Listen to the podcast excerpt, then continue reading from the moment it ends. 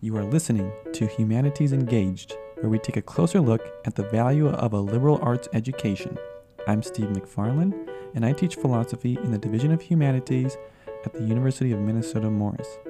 I'm joined by UMM student and brains of the operation, Adam Kretz. Say hi, Adam. Hey there, everybody. Thank you for listening. You'll hear me chime in occasionally during the interview with a couple questions, and I'll join Steve afterwards to discuss what we learned.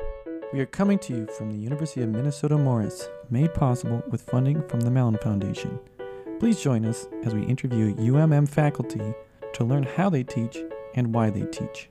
Today's guest is Dr. Stacey Aronson. Dr. Aronson is a member of the Spanish Department in the Division of the Humanities. She is also the current chair of the Humanities Division. Dr. Aronson received her PhD from the University of Minnesota. She often teaches classes such as readings in Spanish at the Morris campus. We bring you now to our interview. I started studying languages when I was in high school. Um, I went to a rural high school. We didn't have a lot of language options. We had Spanish and French, two years of each. So I took two years of Spanish, and then I sat out for two years. And when I went to university, when I went to college, I decided I wanted to continue studying languages. Uh, so I majored in Spanish as an undergraduate at the University, um, Ohio Wesleyan University in Ohio. And I majored in English as well because I loved literature and I loved writing. And when I finished my undergraduate, I didn't know what to do with my life. And so, in a moment of desperation, I decided to go to graduate school. And I attended the University of Kansas and got a master's degree in Spanish. And then I ended up finding Morris. And at some point after I'd been here for a few years, I went and did a PhD at the Twin Cities in Spanish. And so in high school, you took a t- couple years off of I did. languages. What made you go back? Well, I just I'd always loved Spanish. I, I seem to have a good ear for pronunciation, for for accent, um, and I just it was just something that I was fascinated with. I liked it. Yeah. There wasn't any. There wasn't like you weren't missing it when you weren't taking it. Well, I went back, was, but oh, I didn't you were. have any Oh, okay. options. Back back in the day, there was no there was I no um, AP. There was no IB. There was no college in the schools. There was none of that. So, uh, my option would have been to take French. And not that I was opposed to taking French. I, I, I applaud my French colleagues who teach French uh, very nobly. Uh, but I didn't want to lose any of the edge with Spanish, and I was afraid that French and Spanish would, would somehow combine in a strange way in, in my mind. So I so I ended up sitting out for two years. I didn't really have another choice. That was all the Yeah. Spanish that they offered. So in a way, it's um, a call for more languages in the schools. I mean, you you, you you could have easily have gone a different direction, I suppose, I could given have. that that was the cap of, eh, eh, in your experience at school at the time. It could have absolutely. Yeah. Well, I, I just would I'd just like to ask like real quick. So Yeah. like going to grad school out of desperation, like that's interesting. and so and then you went all the way and got the PhD. So I, I- I'm just I'm just curious. When I think about grad school, I have a friend who who went to Morris. Yeah. and they did their masters in forensic anthropology, Uh-huh. and we were we were dating at the time, and I got to kind of just see from the outside how intense it was, and so it's just. A, a curious remark to me to, to do grad school out of desperation It because it is. seems like quite the uh, undertaking. It it is. It is. It it it, it may not have been. Um, it, probably was a little ill-advised, but I but I did talk to my faculty to see if they thought that I would be a good candidate for graduate school. Uh, what would be a good graduate school to apply to? And at that time, the University of Kansas was was a pretty good place to go. Um, once I finished at the University of Kansas with a master's degree, I was off in California doing a program for intensive Portuguese. And while I was in California, I received a phone call from the department uh, at Kansas. There was a position open here at Morris. And there is apparently a there was a connection between Morris and the University of Kansas. There was a, a woman who had graduated from UMM, went to Kansas, and was at Kansas the same time I was pursuing her PhD. So there was this Morris, Kansas connection anyway, and they were looking for somebody to come and teach Spanish. And my faculty knew there that I wanted to take a little break after I got my master's degree, and they called me and said, "We've nom- we've we've recommended you for a position at University of Minnesota Morris. Would you like to apply for it?" And I didn't know anything about it. I'd never applied for a, an actual bona fide university teaching position before. Although when I was at Kansas, I was a TA but I came out here oh, probably in July and it was an emergency hire. Uh, it was very quick, but I ended up staying here, and that was in 1985, and I've been here since in various iterations. My position has been temporary. My position has been tenure track. It has been tenured. Now I'm division chair. So it's it's run it's run the gamut. Um, Wow. So yeah, you just kind of fell into it. I absolutely fell into it. And I'd always said as an undergraduate, I don't want to be a teacher. I don't want to be a teacher. I don't want to be a teacher, but I am a teacher. So this, and I think this happens to a lot of people. You know, they don't do the traditional undergraduate. I'm going to be an education major, um, and then they fall into to teaching and find that they love it and have some kind of an affinity for it. What's some current issues you're interested in these days that you're working on? Uh, depends. It depends which hat that I'm wearing. If I'm if I'm talking about um, my my current work as division chair, I have I have many things that I'm interested in, many things that I'm I'm working on right now, different sorts of uh, initiatives and hires and fun stuff, administrative things like that. In my professional uh, intellectual life. Um, I usually would cons- I would consider myself a scholar of early modern Spain, early modern Spanish literature. So this is 16th, 17th century. I have for many years worked on representations of sexual violence in primarily 17th century literature. Although a few years ago I embarked on a different a different trajectory, but that was developed out of that inter- that research interest. And I've been looking at what are essentially early modern tabloid publications. In English, they call them broadsheets or broadsides. They have different names in different languages because this sort of tabloid publication was popular beginning about the 15 1600s and popular throughout Europe. You you find examples of these all over the place. And I've been working with Spanish ones that are uh, housed in libraries in very interesting places that I get to go to and maybe do some research. That I've, I've done research at the National Library in, in Madrid, at the Royal Library in Madrid, at the British Library, and also at the uh, Samuel Pepys Library at Magdalene College in Cambridge. I was doing some work there because they have Spanish collections there as well. And what's interesting about these, I've been looking at the uh, the, the the topic of female criminality and female deviance. And this started with a piece I had discovered quite by accident. I think I was in the library waiting for someone to bring me a book or a manuscript, and I found something that had to do with a woman and it ties into my earlier interest with with sexual violence. These pieces are often um, they were very cheaply sold. They tended not to be bound. They were sold on the street. Sometimes they had a musical accompaniment to them, and they would be sung. And they were really for semi-literate populations. So it, it's very uh, comparable to a tabloid publication that you might find in the grocery store.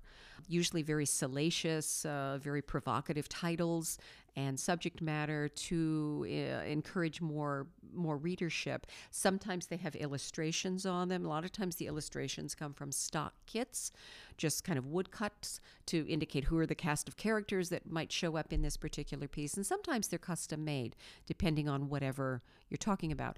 Um, some of these might have to do with miraculous occurrences. You might have a baby that was born with three heads, and so they would do an illustration of this of this baby, and then they would talk about it.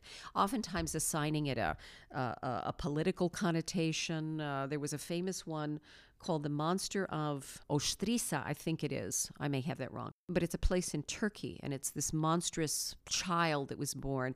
And it's all supposed to be an allusion to the decadence and the debauchery of the Muslim Ottoman Turkish Empire. Um, so you have a lot of that, but the ones I work with have to do with deviance, and it's something I've been working with for about about three years. Um, uh, female deviance and criminality. Is it a tabloid in the sense that we know a tabloid now where everyone, you know, most people are aware that this is kind of on the fringes of what we would expect from, you know, journalism or something like that? People were Absolutely. took it the same Yes. way then? Yes. Okay. Yeah, yeah. They, I believe so. I mean, this is really sort of the dawn of newspapers. Uh, what was happening in Spain at the time is that you were starting to get more, kind of more regularized mail routes. People were in the Americas and in the colonies, and they were sending back news missives about different things that were happening or battles that happened. And so you started to get sort of correspondence going back and forth. And sometimes, if there was an interesting letter, a publisher might say, Hey, that looks interesting. People would buy that. They would pay money to read about that. And they might either steal it. I don't know how they, how they acquired these, these personal uh, narrations, but they might do their own version of a particular narration put an illustration on it, sell it on the street, and people would buy it. Sometimes you, you would see the same story being told in different languages in different places because plagiarism was was just a normal a normal thing. You know, flattery. What did they say? Imitation is the sincerest form of flattery. So if there was a successful um, broadsheet that sold in Italy, well, maybe the Spaniards would kind of steal it and they would use their own version of the illustration they would reproduce it in Spanish. But this the stories are really are, are, are, interesting and I've and I've done work with students partly because they're a fairly quick read. They tend to be a certain limited number of pages. The language is more dense. It's written in a very old style of print, so it's a little it takes a little time for them to get used to reading it. Uh, but when I've done work with students, I've had them learn to do what are called paleographic transcriptions. So they essentially reproduce in a in a in a Word document something that we could edit or we could cut and paste if we needed to but they try to replicate as much as possible the, the particular characters that were used at the time. And then we do kind of an interpretation and analysis, and then maybe a socio historical contextualization of it. So, if it's a piece that deals with witchcraft, let's say a woman who was convicted and executed for witchcraft, well, maybe we study uh, what what did witchcraft mean in the 17th century? What what was it? Um, how was it prosecuted? Um, different things like that. So there's lots of different areas. But because these things tend to be really sexy, they've got a lot of sex, a lot of violence, just as tabloids do today to sell, students find them really interesting. Is, is that how it's related to your interest in sexual violence in that it time is. period? Yeah. It's just like that's where you go to find stuff that's Okay, gotcha. Yeah, yeah. I mean, there there are, there's canonical literature that deals with sexual violence. There are canonical figures from Cervantes to one of his contemporaries, who was named Maria de Zayas, who also dealt with sexual violence. These do it in a non-canonical way, so this would be very much um, popular literature. Yeah, and, and, maybe just spell out canonical for our well, our, canonical our canonical would be something that would be that you might expect to find in a literary anthology mm. that has been determined by whomever, the powers that be, that this is good literature. You know, Don Quixote, for example. This is not anything you would ever find anthologized because this is popular literature. The interesting thing eh, for me is that it's designed for a, a semi literate audience generally. Books at the time were very expensive to produce, very expensive to buy. Many people didn't, unless you were very wealthy, did not have libraries. But you could buy these cheap sheets on the street sold for very, very little money. And if you didn't know how to read, you might have someone that you knew who could read it to you. The interesting thing uh, is that even though these were designed for semi literate audiences, the reason that we have them today and we can find them in, in Spanish and French and Italian and English is that wealthy collectors also purchased them. And when these people died and they did what were called post-mortem inventories, kind of going through and seeing, all right, what, what possessions did this person uh, have uh, that we can inventory? Perhaps they have outstanding bills that we have to take care of. In these inventories, they would find these, these broadsheets. And so there are collections of these broadsheets dispersed in libraries throughout Europe not necessarily the ones the particular subject matter that I'm working on, but but but there are many of them. Spanish ones are all over the place. In fact, I was trying to look at um, catalogs of them in different libraries in different countries to see if there was a library I could justify visiting um, with some of my research money. But uh, I only got as far as the UK and mm. Spain, of course. Yeah, that, that's it's super interesting. My my English professor um, that I'm in the class I'm in now is, is pointed out and and even my philosophy classes I've had professors talk about like when you're trying to think about like what to write about, you know, they they've both said like what is kind of provoking you while you're reading.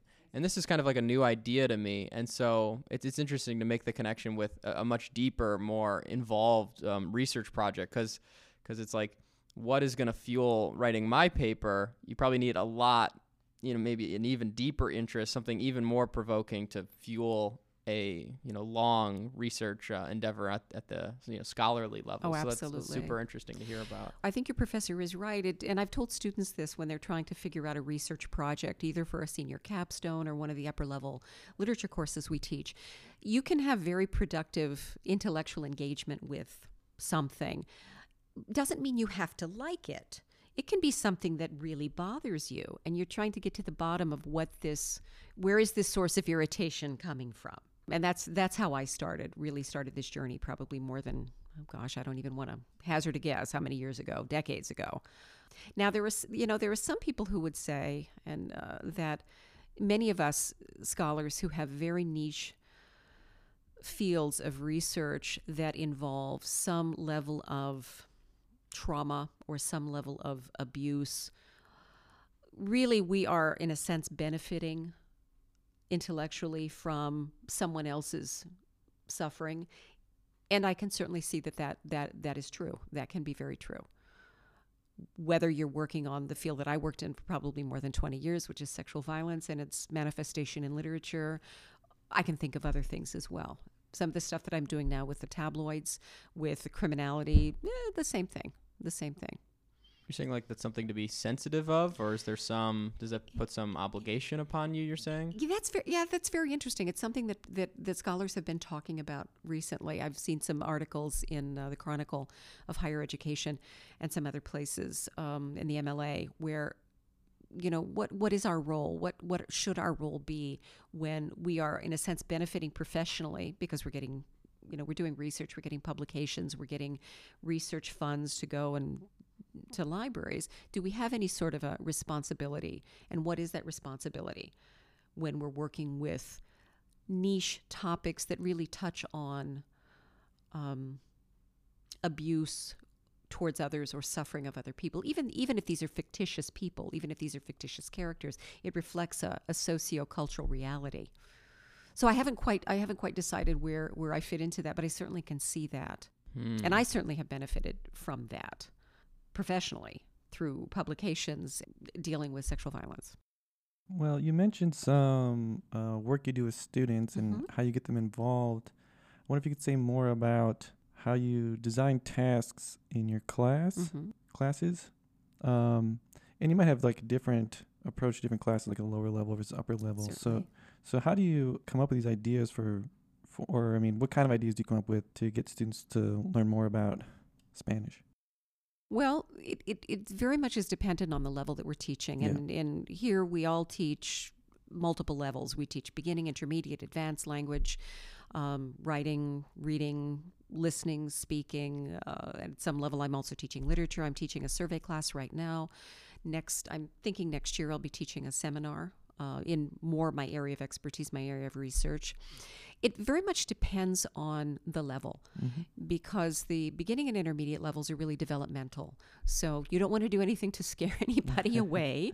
You want to keep them in class, you want to keep them engaged, you want to keep them interested and excited. Um, but the kinds of things I have them do are very, very different. Very, very different. Um, one of the new pedagogies right now is the flipped classroom. Everybody's kind of jumping on the bandwagon. Just, you know, uh, FYI, that is not a new pedagogy. That's been around for decades because we do it in foreign language all the time. Yeah. May- Maybe you just want to spell that out for our Oh, audience. the, flipped, classroom. The flipped classroom, I think, my my understanding of the current iteration of it is that you students will will study the material before they come to class and class is used really for homework or for practice. We've done this in foreign language for for decades. Students in in my classes uh, and i think mo- many of my colleagues in spanish we often use a communicative approach. So students will study the grammar and the vocabulary on their own at home maybe through their super sites or through the books. That's the original flipped classroom is the is a book that you read before coming to class. But then you come to class and we try to create activities that will utilize the vocabulary utilize the grammar in some realistic simulations that are fun that engage them with their classmates. So they'll come in and they'll practice something you know, if they're learning food vocabulary, they come into the classroom. We might have some dialogues that take place in a restaurant where they have to order food. You know, it could be something as simple as that.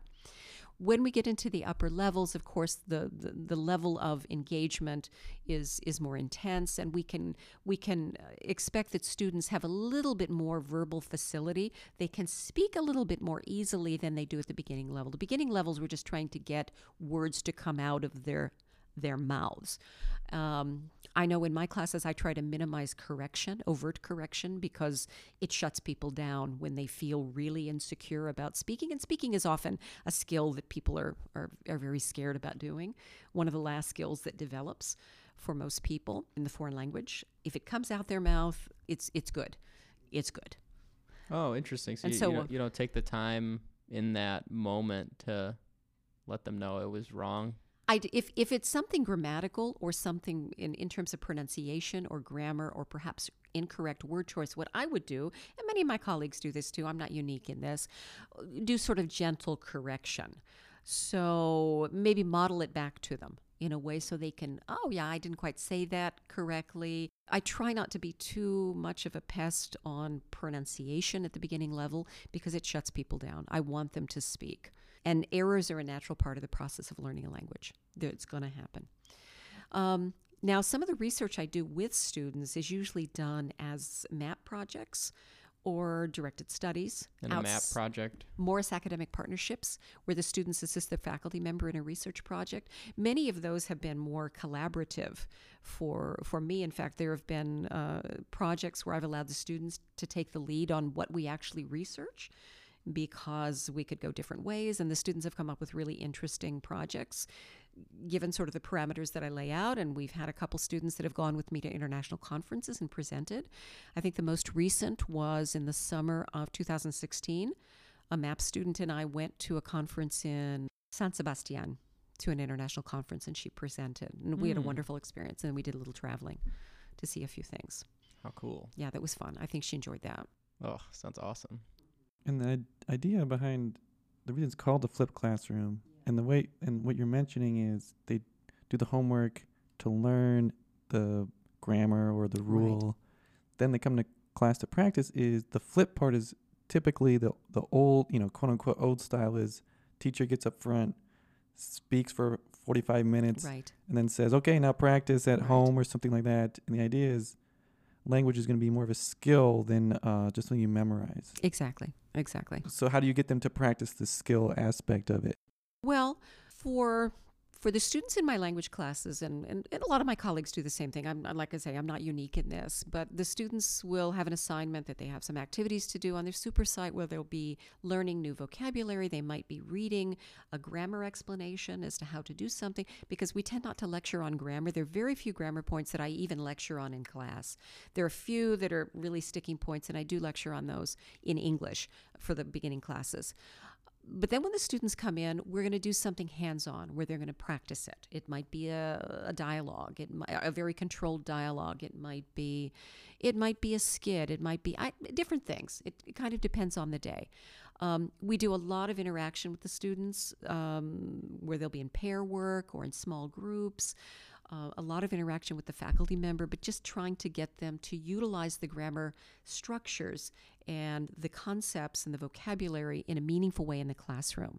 We try as best we can to replicate a foreign language environment in the classroom, even though it's we realize it's artificial and it's only for what 65 minutes or 100 minutes. Uh, but we try to have an immersion classroom, so it's all in Spanish.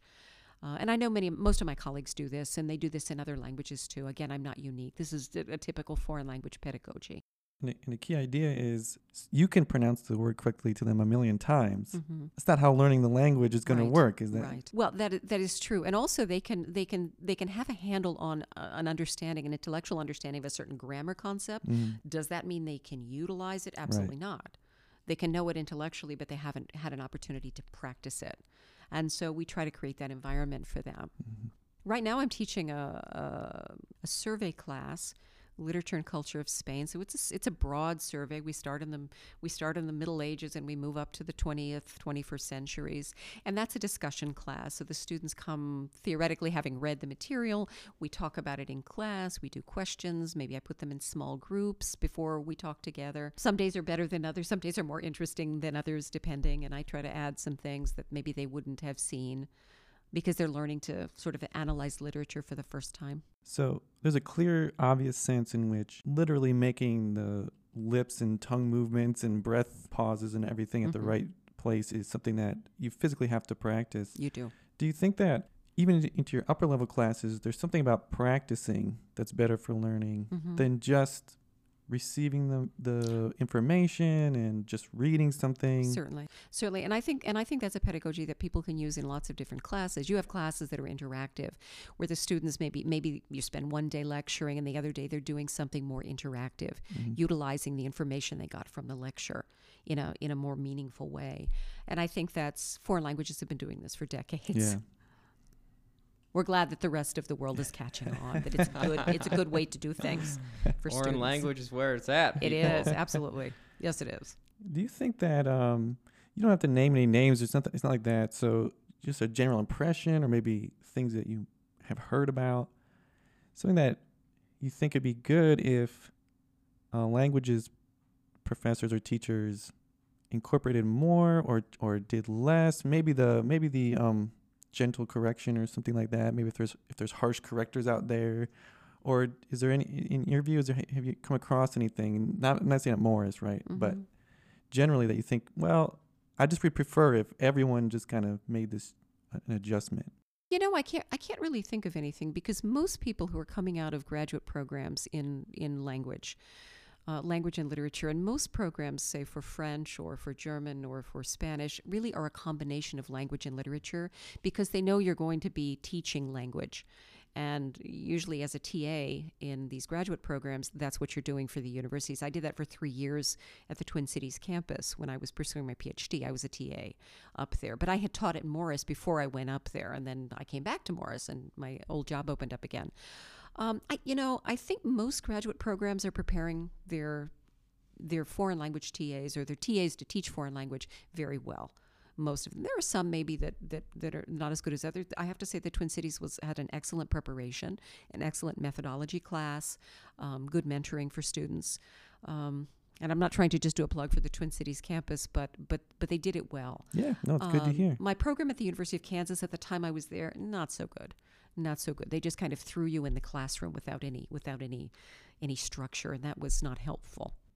since since you feel so good and confident about the the the way teachers are teaching in foreign language classes, I wonder what is the method by which the pedagogy gets developed exactly? Is it through? I know you mentioned um, you know reading some uh, the Chronicle or something like that. Mhm. I don't know if there are academic um, you know publications about teaching or if it's just like all the teachers talking together but um, you know something we've focused on in the show is the fact that you know s- students will come into class and there's not a lot of thought to how much has gone on behind the scenes and so on one level that's just with the professor how much the professor goes through to prepare the class. But then the professor is drawing on a whole lot of other stuff that that has has kind of been found out to be the best way to teach it. And so i just wonder since you know foreign language is doing it so well what is the process through which they came up with all those best practices that you're Mhm. taking advantage of I think that's a good. That's a really good question, Adam. Um, I, there is there is a professional organization uh, for foreign language. It's, it's it's one of the one of the the, the biggest. It's called the um, ACTFL, American Council on Teachers of Foreign on Teachers of Foreign Language, and they develop. Uh, they work very closely with educators and have done this for for decades, working closely with educators to to investigate sort of pedagogies and best practices. And I think that ends up trickling down into book publications, textbook publications. When I first started teaching at the University of Minnesota, this would have been in the late 80s as a graduate student, the textbook that we were using was called, it was one called Dos Mundos. And it was a very innovative textbook. It was the first whole language approach, communicative approach. The book looked like a normal textbook, except it was divided. You might have a chapter, and the, the, the part of the chapter were exercises, uh, interactive things that you might do with a partner, with a small group. And then there was a section at the back of the chapter that held all the grammar. So if you wanted a clear glam- grammar explanation, you went to those pages. But grammar was taught more intuitively. It wasn't lectured because you can lecture on grammar until you're eyes pop out of your head, and it doesn't mean that students can use it any better, or that you have facilitated their their their being able to do so. And that was a really innovative textbook at the time. Uh, they had versions of it, I think, in French and in German. Well, now that textbook, the, the methodology that was set up in that textbook, is very common. That whole language approach, that communicative approach, you find in every textbook for foreign language worth its salt. The textbook uh, was was developed on the basis of a guy named Krashen, who was a linguist, and his theories about language acquisition. That was the theoretical base for this textbook. And the person who wrote the textbook has since passed away, but uh, the author of the textbook was utilizing that theory about language acquisition to create a textbook that would replicate that. Things like errors are a natural part of the process when you're learning a language. Things like it's important for students to have lots of linguistic input. So, in a classroom, the professor will create an immersion environment. Does the student understand everything the professor is saying? Absolutely not. But over time, the student will understand more and more and will be able to intuit things from the context, perhaps, that the student didn't know before. Certainly, this is through uh, lots of visual aids. Uh, I remember we had uh, a method that they incorporated into this was called total physical response. So you would do actions. To teach verbs, you would do physical actions. And the students would do the physical actions with you. And even if they didn't quite understand initially maybe what they were doing, over time they would make the connection, the sort of kinetic um, connection between the vocabulary word and the action. So, you know, you might come into a classroom the first day, students don't know anything. You're assuming that they have no background. And this would be beginning beginning language class, beginning Spanish. And you might talk, you might say, and you're and you're demonstrating so you're being kind of the the, the crazy person in the room and they're laughing at you a little bit and they see that you're comfortable with it. And you maybe will model it first and then you'll have them do it with you. And they don't quite know what they're doing but they're doing it with you. And at some point you can do it you can you can give them things to do and they will know what to do. So just for let me think of a think of an example.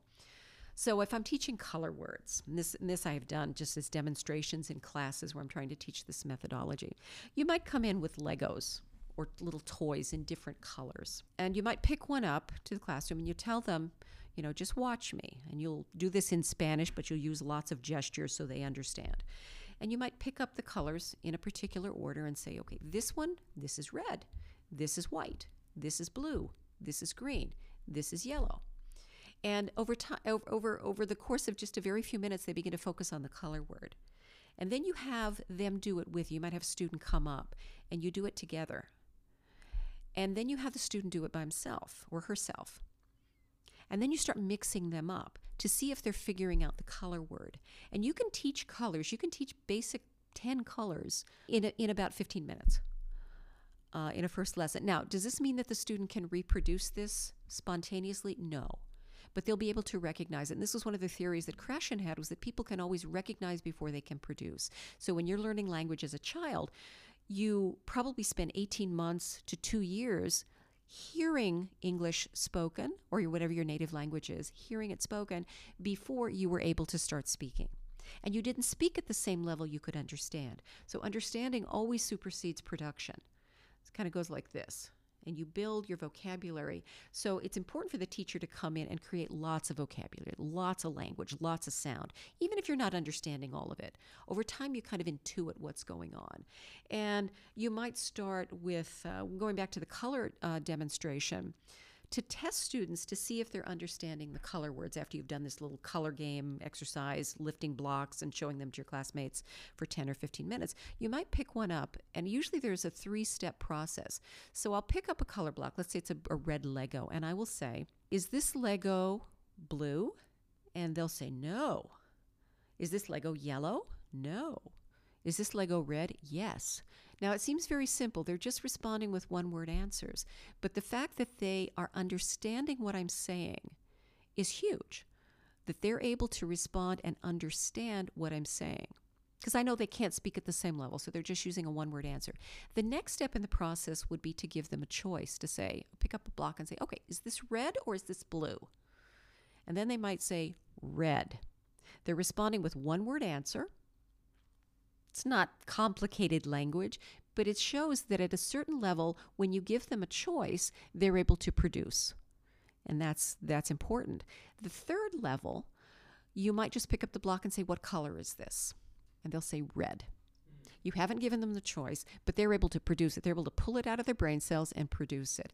And this is kind of the step by step process that, at least when I'm teaching beginning language, uh, 1001, 1002, I go through when I'm teaching new vocabulary.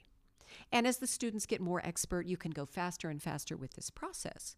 But honestly, I can have students knowing and being able to produce color words that maybe they haven't even seen within 10 or 15 minutes. And this is just this this sort of methodology. One of the other things, as I said, is errors are a natural part of the process.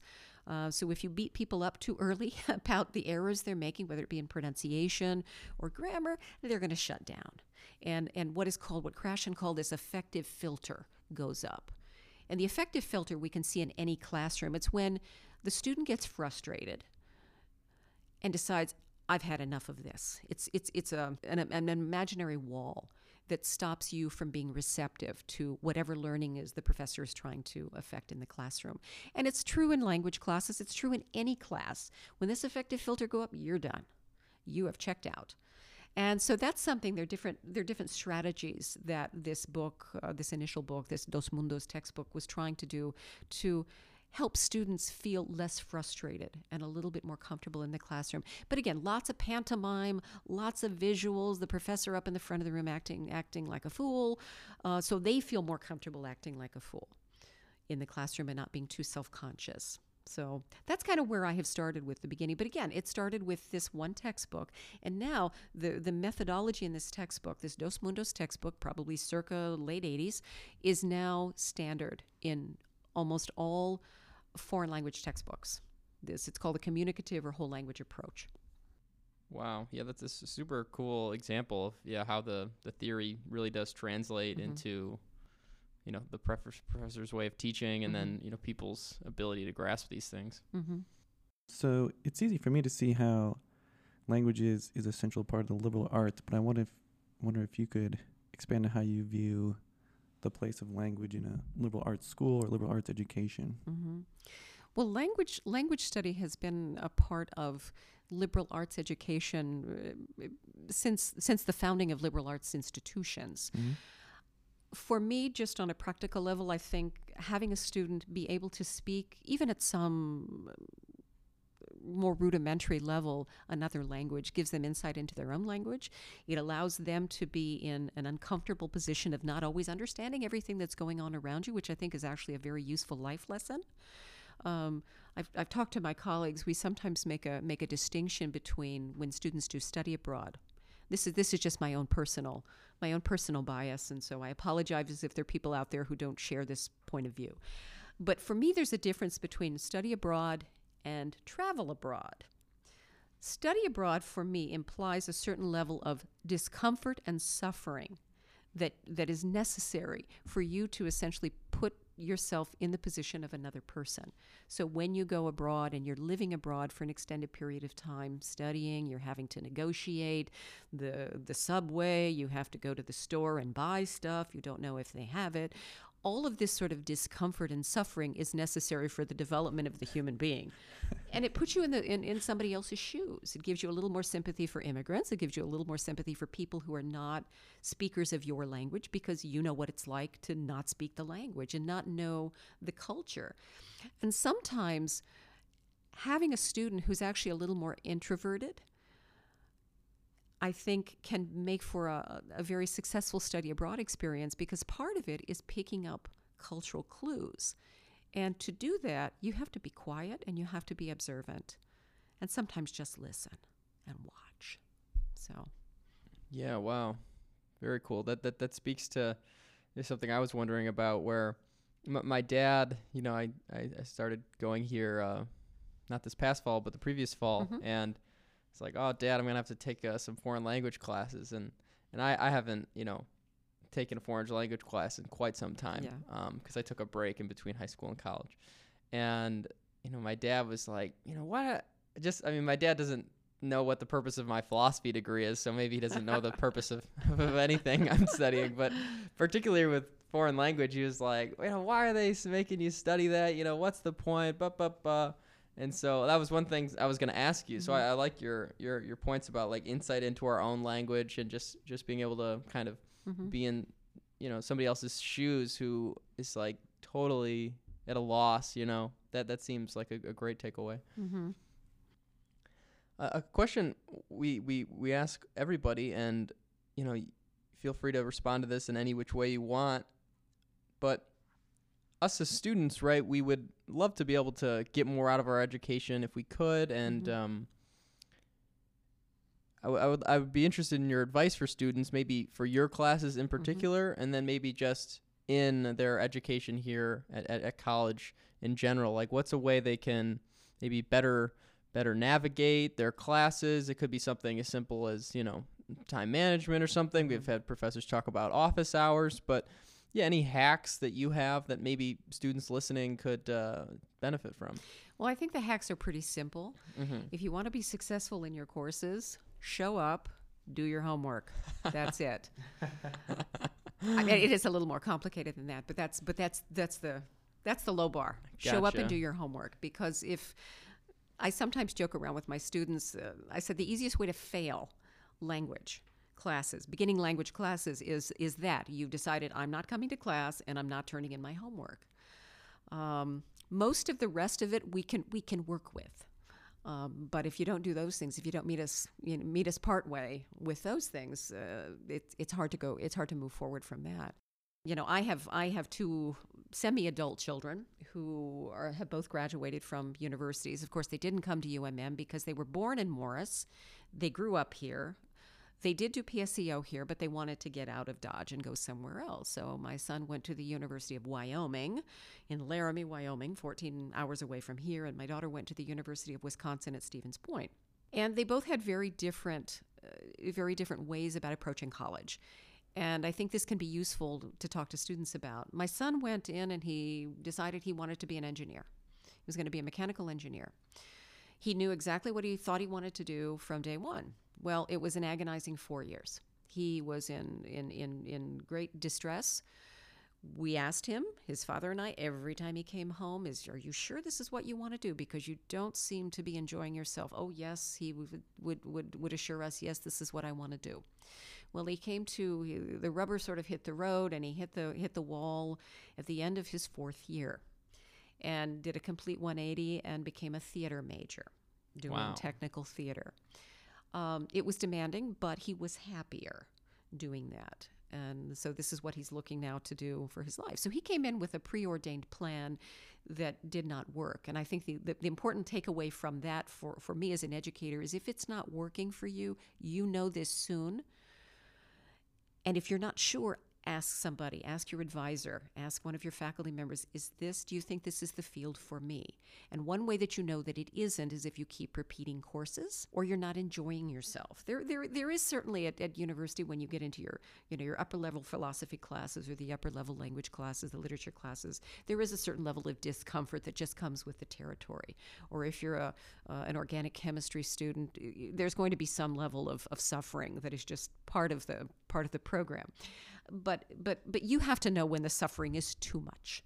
And that oftentimes means that that's not the field that you should be in. That's not the field that that allows you to demonstrate your gifts. So find the thing that you are good at. Now my daughter went to college. She had no idea what she wanted to study. And she said i'll just study whatever i like and we'll go from there. We'll find a career from that. And she ended up majoring in spanish and psychology and is looking to graduate school right now. So I think sometimes when people come in and they know exactly what they think they want to do, keep your mind open because you may find that there are other things that you want to do. You don't know what you don't know when you come to college. Hmm. There may be fields of study that you have not even dreamed of. Philosophy. Yeah, I mean, Most- I, I, I, yeah, I took a religions class and it was taught by a, a philosopher, and and then I was just like, oh man, this is so cool. This is it. Yeah. Yeah. And and even looking back on it, I'm almost surprised that I did it because I was like, man, why why did I choose two majors? Like, why did I pick up this philosophy thing? But yeah, I just found it so interesting. I just couldn't see not continuing it. Yeah. Well, and part of university, I mean, you know this, Adam, part of university is to prepare you for your future. So, part of our, fu- I think, part of our function at, at universities, any universities, and liberal arts colleges in particular, um, we're tasked with preparing students uh, intellectually in, in, in a way to make themselves flexible and, and, and nimble for different kinds of jobs. Whether you will actually have a job in philosophy, whether my son will actually have a job in, in, in technical theater, theater design, uh, remains to be seen. But it's something that allowed him to grow intellectually and creatively in a way that he wouldn't have if he was simply focused on I have to have a major that will translate into a job. And I don't, I don't, I don't begrudge anyone for whom that is a that is a consideration, and it is a consideration for nearly everyone. That's part of what we do. We want to prepare you, but we believe at a liberal arts college that all of the fields of study can prepare you for gainful employment, gainful and fulfilling employment. You learn to work in teams. You learn to analyze data. You learn to be a good communicator, both in written and speaking and these are things that employers are looking for. Sometimes those are the intangibles that they can't train you for. They can train you to do other things, but they can't always train you for those things. Mm, definitely. That's those so great go points. philosophy. All right. So, do you think there's a big uh, substantive takeaway that you hope that either all your students get from language the courses you teach, or maybe you know particular courses you're saying, look, I want if if you don't remember anything else, this is the thing that I want you to remember in Mhm. terms of what you've learned in in this class. Mm-hmm. Well, I think in the language courses, I think having even if even if you only take a year of a foreign language to fulfill the language requirement, or you take a couple of years, it at least puts you in a position to know what you don't know, and sometimes that's that's a remarkable education. Um, you know, you always joke when the, the more education you have, the less you know, the, the more, you, what is it, the less you know. The The more you more- learn, or What- There's Well- a few versions, but uh, yeah. the more you learn, the realize, the more you realize you don't know. that's it. something like That's ex- that. that's exactly it. That's exactly it. And I think that's valuable to come away from a year of a foreign language class. Uh, ideally, we would like you to stay and major in the, the foreign language, French, German, Spanish. That would be that would be wonderful, and do a really rewarding study abroad for half a year. That would be great. But not everybody does that. But at least having having had the experience of of of, of struggling to communicate in some way, whether it be written form or, or speaking, that I think can make you empathetic to other people. And actually, there have been studies that demonstrate that the more empathy you have towards a certain a certain language group or a certain um, uh, a certain cultural group, the easier it is, the more receptive you are to learning the language of that group. So if you're not empathetic at all, you don't care. But I think the empathy is, is something that comes from the language learning. Now, in my upper level classes, what do I hope they get from it? I hope they get uh, an understanding that, because I'm teaching literature right now, that literature is a cultural artifact just like anything else, and it reflects a particular time and place uh, which it was produced. And you can learn a lot about what people think and what are important to people in different time periods based on what they wrote about. And then as far as methodology, you mentioned some of your teaching strategies and stuff and stuff. So is there anything that if someone wanted to learn more in languages, these are the things that you would do? You mentioned a, f- a bunch already, so I don't know if do you have like a big idea? Yeah, well, I think if you want, if, if you're here at UMM and you want to continue your language study, certainly take more classes, Yeah. minor or major. That's that's that's a good way to go. Mhm. Um, there are lots of lots of venues. We have a conversation table that my colleague Wendy Roberts runs every Wednesday at six in Turtle Mountain Cafe. You can go with little to no language expertise, and there will be people to pair up and partner and talk to you. And it's very non-threatening. It's more threatening if you don't go and she sees you outside of class and you haven't gone, and then she she might she might get get on your case because you didn't go. But it won't be threatening once you once you go there. Um, we have a lot of opportunities for students to engage with the local Latino community through the ESL classes that my colleague Wendy Roberts also oversees. And the Jane Addams, the ESL classes, there's opportunities for students to volunteer, to do internships, to be at all different levels of involvement, to be lead teachers, to be assistant to the lead teachers, to babysit the kids whose parents are doing the English classes. And those, I think, are Mondays and Thursdays. And then Tuesday evenings is the Jane Addams. It's a cultural exchange program. Again, you don't have to know any language, but having some would, is useful. And a bottom line methodological point is you have to be practicing and interacting, and that's how you learn a language. That's how Is you that the- learn. That's how you learn. And not being afraid to make mistakes. Yeah, Being non-judgmental No, practice. no. Because the majority of the mistakes that you will make will be hilarious to the person listening to you. So you just have to be ready to, like, okay, I've embarrassed myself publicly. Uh, I'll move on from that. Yeah, odds are good they've made those same mistakes at some point. Unless they're a native speaker. unless- yeah, yeah. And then they will just laugh at you. So last question, we usually ask for sources for if people want to learn more, and ho- hopefully there's something for a bit more advanced and something that's more f- for a broader public. for me i think the most effective way is to is to is to be in a classroom in some in some sort of an interactive with a human being now that that leads to some of these uh, these programs that you can find on, on on different apps or on the internet. Things like duolingo things like babbel things like rosetta stone. Um, they're only as good as the amount of time you spend with them they're not a they're not a magic bullet. They're not going to make you suddenly fluent, despite the commercials to the contrary. The, I know I know there's a Babbel commercial on television that shows, oh, you know, you're learning real conversation. What do you think we do in the classroom? We do real conversation too with a real human. Um, So you're telling me if I put a tape on and go to sleep, I won't wake up understanding I don't perfect think. Spanish, I don't speaking think perfectly? So. I don't think so. Actually, the Rosetta Stone program is very good, very very good, and it's based on some of the methodology that uh, the communicative um, methods and um, the whole language approaches actually use. Rosetta Stone has been around since the 80s. Um, it was quite innovative at the time. It's quite good. It has, I think, a mechanism now by which you can actually interact with humans in other places, but I'm kind of old school. I, I, I think Rosetta Stone can be really effective. Any of these programs can be as effective as you want them to be. They're not a magic. You're not going to learn it overnight. Like, despite what the commercials on television will will try to make you believe, um, it, it doesn't happen that way. There's there's an effort to it. Thank you. Cool. Yeah, thank you so much for the You're interview. welcome. Thank you both. Appreciate it. Okay, great interview. Thanks to Dr. Stacey Aronson. Adam, what did we learn today?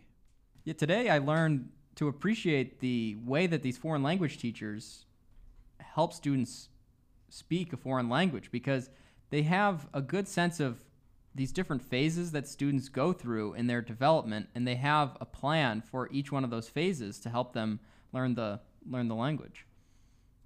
Yeah, it reminds me of this um, semi debate. I don't know if it's a heated debate, but there seems to be some amount of disagreement I've found in my experience where some people think what you should do as students is give them assignments that experts do. So if it's like philosophy, have them think of their own argument and write a paper on that argument. Um, some other disciplines might have different approaches to what it takes to be an expert in their field and how they would approach that. And then the idea is that look, if you want to become an expert, you do what the experts do and you just do it repeatedly. And of course, you're not going to be at the level of experts at the beginning, but you'll be, be good at what you practice at. So you just keep doing over time. And then other people say, well, look, because we know that there are stages of learning, there's going to be um, skills you acquire along the way. Really, you should treat novices as novices, intermediates as intermediates, experts as experts. So the kinds of assignments you should give them should be tailored to their the the, the stage of understanding or practice that they're at. So you wouldn't give uh, someone who's just studying philosophy a research paper to do. You would give them a little task that sees if they understand some concept here or there, something like that. And it looks like the whole language approach that Dr. Aronson is using kind of um, goes with the treat people in stages and help them build up. So that was interesting, and uh, you know, I think teachers should consider, you know, not just use how they were taught, but think about these issues of what are they trying to get from their students? Are they are they treating them more like they should be experts? Or are they treating them more like they're in developmental stages? Yeah, that's interesting. There's a, there's a lot for the teachers to kind of consider behind the scenes that uh, a student like myself I'm not even aware of. And that concludes this episode. Links to the references our guest mentioned can be found in the show notes. Before we go here, a big thank you to the Mellon Foundation and the Humanities Division for supporting this podcast. The views and opinions expressed are solely those of the individuals participating and do not represent the University of Minnesota Morris or the University of Minnesota system. You can find our podcast on iTunes or anywhere you get your podcasts. And if you want to help out the show, please leave us a review on the iTunes store or share the podcast with others. Thanks for listening. This has been Humanities Engaged.